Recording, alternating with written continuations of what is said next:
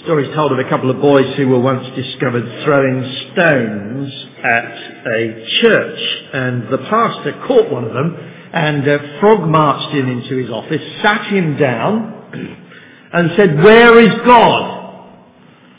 And the boy was silent, so the pastor asked again, Where is God? And there was no answer, so the pastor asked the, the, the boy a third time. And this time the boy got up, rushed out of his office, um, all the way to his friend's home, up into his friend's bedroom, and he said, he said, We're in big trouble. God's missing and they think we did it. Well, what we're going to see this morning is that, is that actually that boy came to the right conclusion for the wrong reason. He was uh, more right than he knew, perhaps, when he said, we're in big trouble. We're going to see that. But it wasn't because God was missing. It's because God is here. So we've been looking, haven't we, at the message of uh, the whole Bible and particularly what it says about the church. I've already said that. I've tried to produce something a little bit pictorial to to uh, the, to get the message that we've been, we've been building in your mind so far. That might help those who are more visually um, um, uh, stimulated.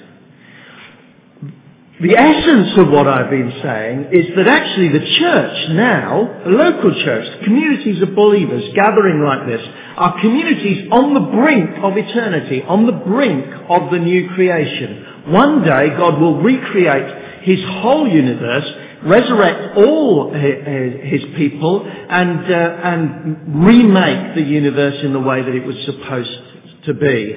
And in the meantime, the central place where we see that being worked out in anticipation is here.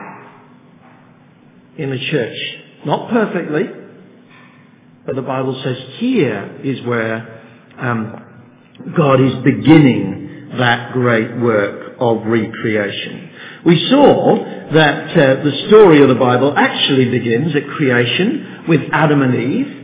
They were created in God's image and God reveals himself as relational, so they were, re- they were created relational, male and female, to relate together. And we saw that Adam and Eve sinned, all their relationships were, were broken, and God set, set out to restore the image of God in human beings. In particular, we focused on their, their relationships and we saw in Ephesians chapter 2 that actually here is the central place where God is restoring people's relationships. As um, uh, uh, Ephesians 2 says, sorry if I missed it. His purpose was to create in himself one new humanity. Okay? The second week we, uh, we, we um, followed the story in Genesis to Abraham and we saw that Abraham received the whole series of promises which we summarized under those four headings of land, innumerable offspring, enjoying the presence of God, um, and this blessing was to spread out to all nations. And we saw, I hope, um, uh, even if you got lost in some of the details, I hope you saw the big picture. Actually, the central way in which that is being fulfilled is not in the, not in the recreation of a physical um, nation um, uh, dwelling in the promised land. The central way in which that is, is fulfilled, again, is here. So the promise of land in the Old Testament becomes, becomes the promise that we, that this is home in a sense the promise of innumerable offspring in eternity will be um, fulfilled completely, and here is where people are added to that number. The, the promise of enjoying God's presence is here as God says he will dwell especially amongst his people when they gather. And the promise of that blessing going to all nations is happening here as all kinds of people from all kinds of background find themselves united in one identity. They are people who have faith in Jesus Christ. This is the place where those promises to Abraham begin to be fulfilled.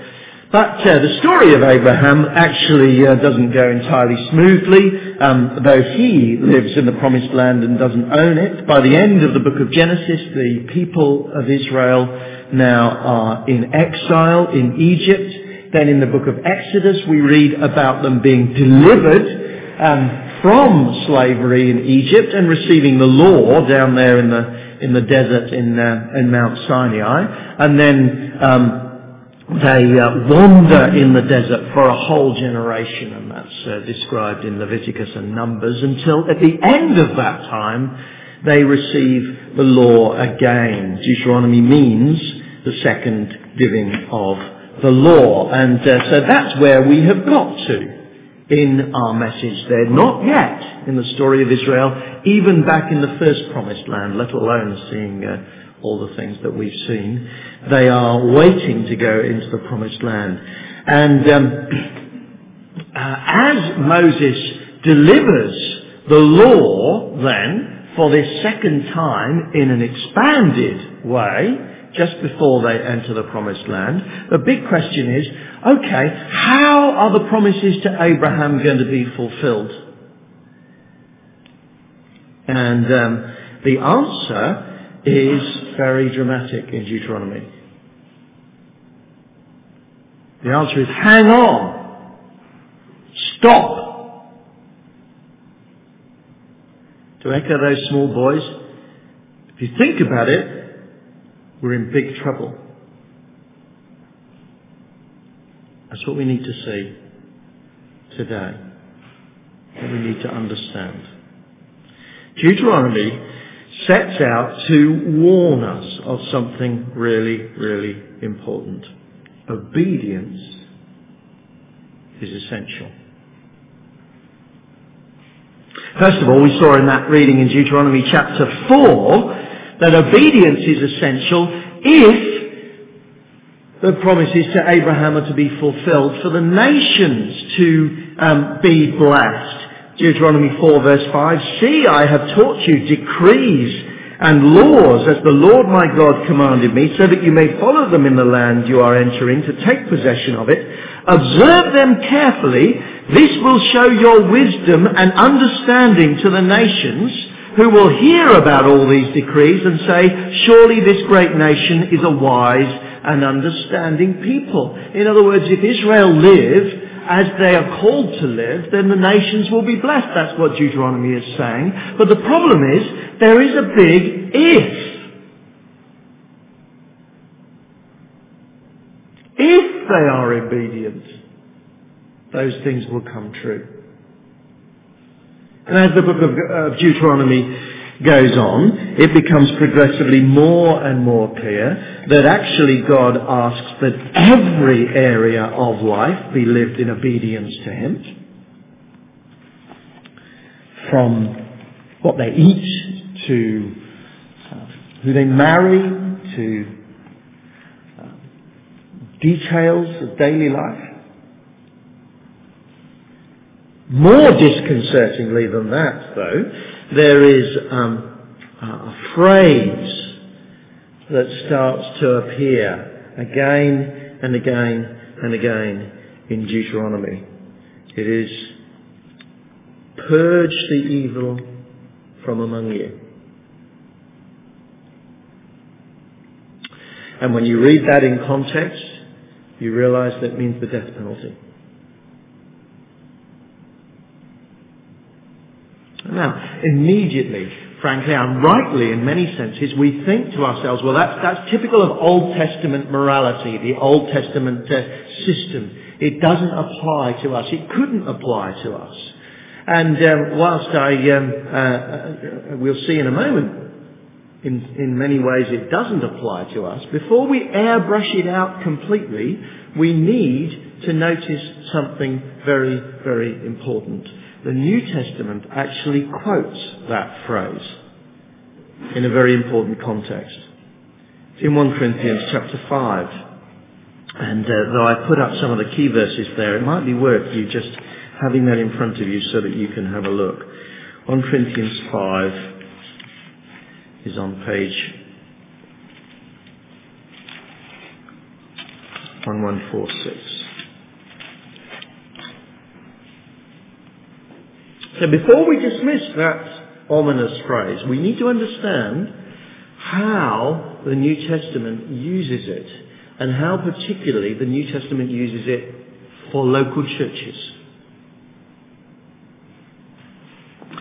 The context is this. In um, the city of Corinth, there was a man who was sleeping with his father's wife. Presumably it was not his mother, it was his stepmother, the way that Paul describes it. But um, uh, by any account that was incest. And he was even boasting about it. Apparently as a mark of the freedom that he had from those oppressive Old Testament regulations. He was, he was under grace. He was free, this man. And the, the, the Apostle Paul says, actually, in certain key respects, and this is what we need to see, Old Testament morality is real, is still very relevant.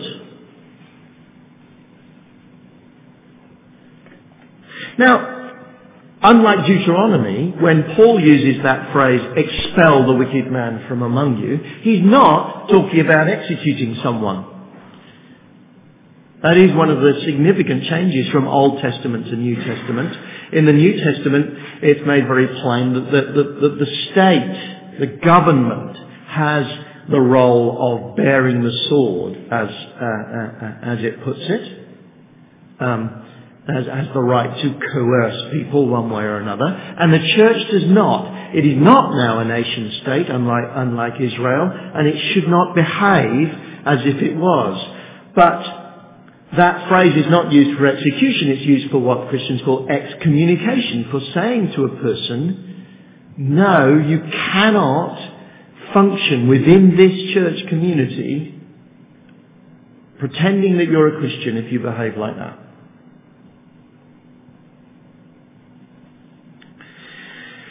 Notice, though, also that this sin that is being described in 1 Corinthians 5 is a gross sin. It is a serious and obvious sin. The Bible is absolutely clear that everybody sins every day and needs God's forgiveness every day. But um, sanctions like this are not for those for those normal sins. This is a serious uh, sin, says Paul on it, and serious sin of this kind needs to be confronted. Notice too, when um, if you read down through uh, uh, through 1 Corinthians 5, this is a sin that has not been repented of. That's really, really important. Jesus taught, for instance, we must forgive sin 70 times 7 if a person repents. There is a massive difference, say, between a, a young woman who is a, a, a, sex addict, who repeatedly ends up in the bed of uh, strangers, but who sincerely weeps over her sin, and on the other hand, an adulterer who is not penitent at all. The former person should be welcomed, embraced, forgiven in a, in a, in a healthy church. Even if she comes not really being confident that she won't stumble again the next day. If she wants to follow Christ and she's sincere about it, she is welcome. But the person who, with, as the Bible puts it, with a high hand, has fallen into some gross sin and has no intention of doing anything about it. That's the person that 1 Corinthians 5 is talking about. Notice too, then, this sin is not only gross and, unre- uh, and not repented of, it is public. It is very public. That's one of the big issues um, that the apostle um, alludes to. Um, uh, for instance, he says in verse 2, you are proud of this person. It's clearly something that he has done in public that the whole church and presumably the wider society knows about. And there is a general pattern in scripture that you deal with sin with the, with the same degree of openness that the sin itself is committed in. So if it is a private sin that nobody, nobody else or very few know about, there is no, there is no reason to make it more public. It can be dealt with privately. But if it's a public sin that lots of people know about, then actually the wider church and the world that has seen it happening needs also to see how it's dealt with by a healthy church. Magdalen Road, thank the Lord, nearly every difficulty that people have, one way or another, is dealt with either completely privately or relatively privately. Just occasionally that's not appropriate, as in this case. And notice as well, as uh, Paul puts it rather vividly in, uh, in verse 5 of 1 Corinthians 5, notice that it, it is to induce repentance. It's not to sort of cast some final verdict on a person and cast them off without a hope. It's rather the opposite. Paul puts it very, very vividly, so that his sinful nature may be destroyed and his spirit saved on the day of the Lord. In other words, it is so that someone actually is woken up to the fact that they cannot behave as they are and think that they are safe with God. The end is always so that his spirit will be saved on the day of the Lord. We do people a great disservice by trying to assure them that all is well if actually the sin that they are indulging in is not repented of and they have no intention of doing so.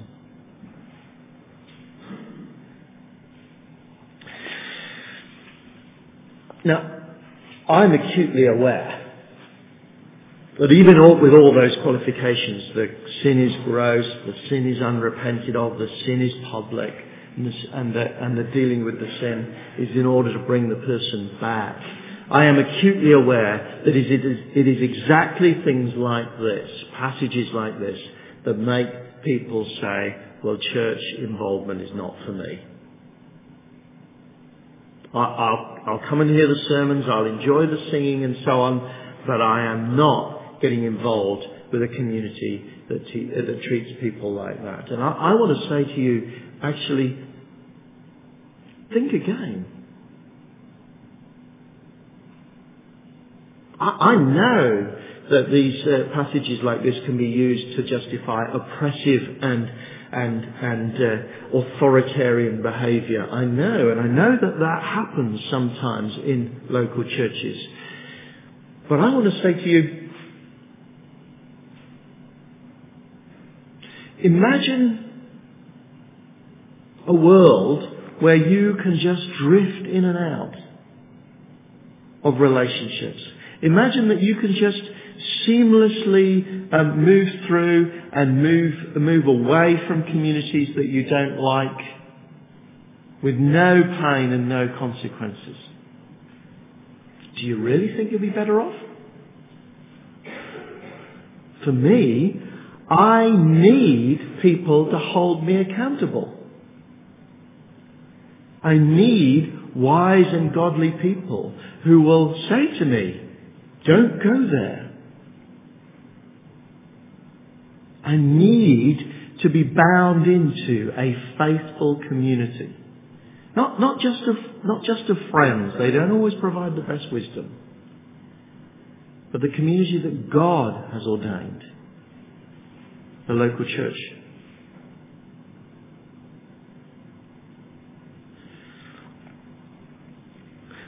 Frankly, I notice that our world is full of Christians who wander into all sorts of trouble and difficulty and get themselves into all sorts of mess and misery. In part at least, because they never did become rooted in a local community which, which, which held them and looked after them and cared for them, and held them accountable if necessary.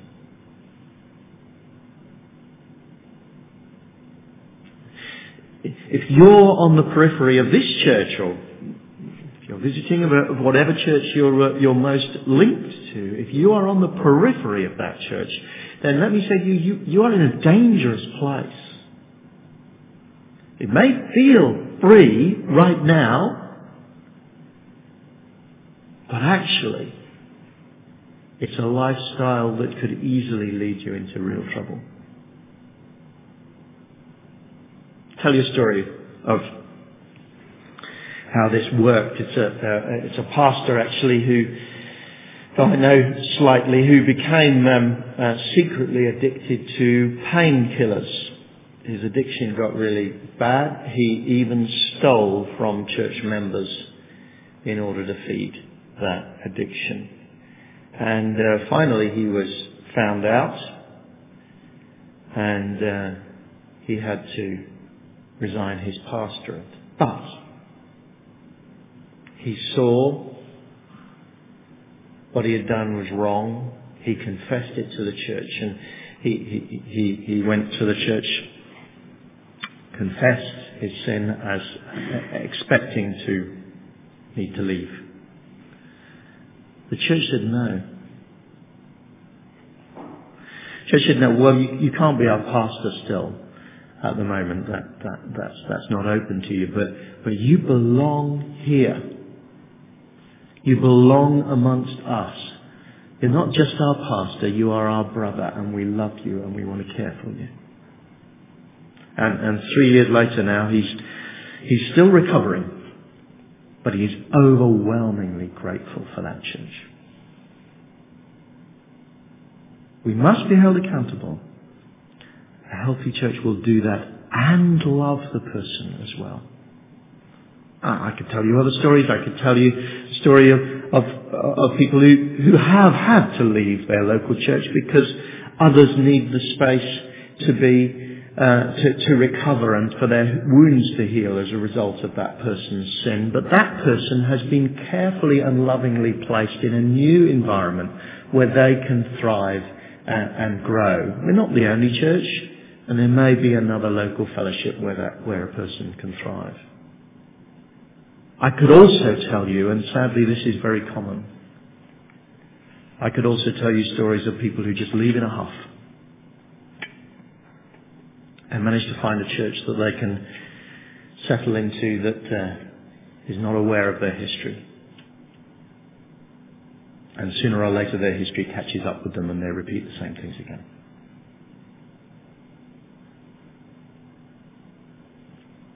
Obedience is essential and local church is the place that holds us.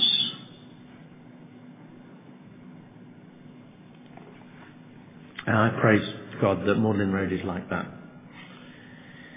Um, we're not perfect. But you don't do too badly in home groups, in relationships together. Just occasionally things have to come to the elders. You do alright. Obedience is essential then, says Deuteronomy. But grace is essential. Now let, now, let, let me, um, um, let me try and explain that because uh, the way that Deuteronomy unfolds that is really, really important and we'll get in a moment to the passage that uh, James read to us. Deuteronomy, as the book unfolds, actually gets darker and darker, frankly. The number of uh, thing, ways in which Israel has to be obedient gets bigger and bigger. And then towards the end, Moses stands before them and he says, frankly, I know you're not going to keep this law. frankly, I know that although we're just about to enter the promised land, you're not going to stay there long. You will be vomited out by the land, as he, uh, as he puts it. Because you can't keep this. Gets to a low point in Deuteronomy chapter 27, verse 26, where all the people have to say this. Cursed is the person who does not uphold the words of this law by carrying them out. All the people shall say, Amen, it says. In other words, any disobedience towards any law in Deuteronomy results in a person being cursed. That's the conclusion that Deuteronomy has. And uh, it is designed, I think, for people to say, how then can anyone be saved? Perhaps you've been thinking that as you've, uh, uh, as I've just explored some of the, some of these things.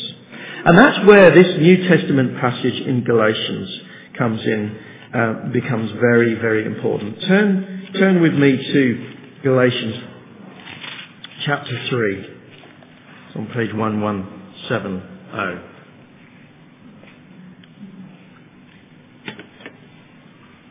Verse 10 is important. All who rely on observing the law are under a curse, for it is written, Cursed is everyone who does not continue to do everything written in the book of the law. He's quoting Deuteronomy 27, 26 there that I've just, just mentioned. Okay? So Paul is saying, anyone who thinks that they will get right with God and stay right with God by obedience to the law has got a problem if they, they should read Deuteronomy and they'd see the problem. Everybody's under a curse. Hence, verses 13 and 14 are really important. Christ redeemed us from the curse of the law by becoming a curse for us. For it is written, cursed is everyone who is hung on a tree. It's another quote from Deuteronomy. He redeemed us in order that the blessing given to Abraham might come to the Gentiles through Christ Jesus, so that by faith we might receive the promise of the Spirit. Do you see what he's saying? He's saying there's someone else who took the curse on himself. It is Jesus. That is the, that is the very substructure of the, the whole message of the Bible. And Jesus did that for a specific reason. Did you notice? Not only so that you could be forgiven, but so that the promises to Abraham could come true to go back to that picture again, we have this problem. Everything seems to be going swimmingly until the law comes along and says, stop! What about the requirement for obedience? And although in the New Testament the requirement for obedience has not gone, as I hope I've shown you, the deep and ultimate problem that Deuteronomy points to is resolved through the cross. Christ took the curse on himself. The curse that was on every single one of us because not a single one of us could properly obey God. So that the story could be completed. So that what God set out to do in the Garden of Eden, what he promised to Abraham he would do, could come true. First in the church, finally in the new creation.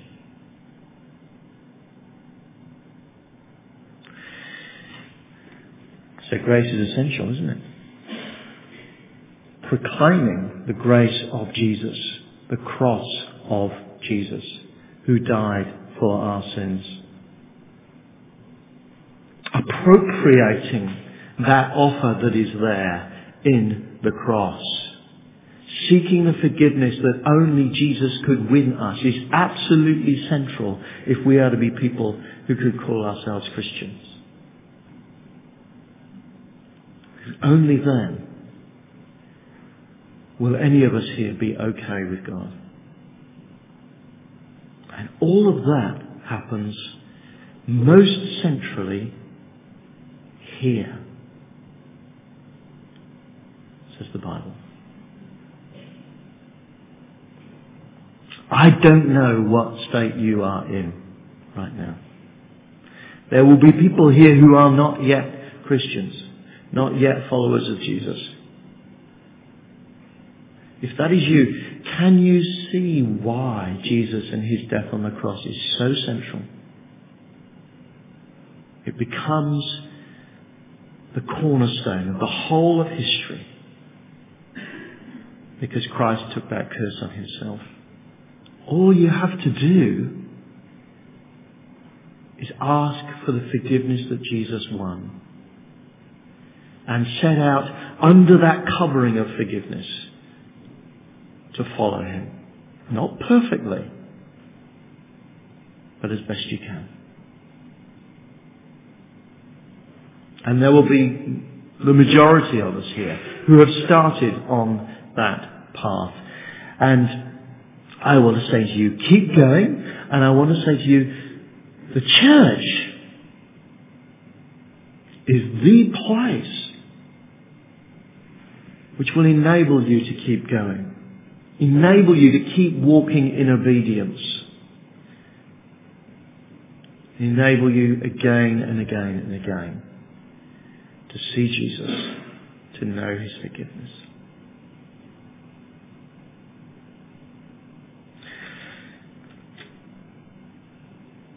There's a story told, which is very appropriate as we approach communion in just a, a moment.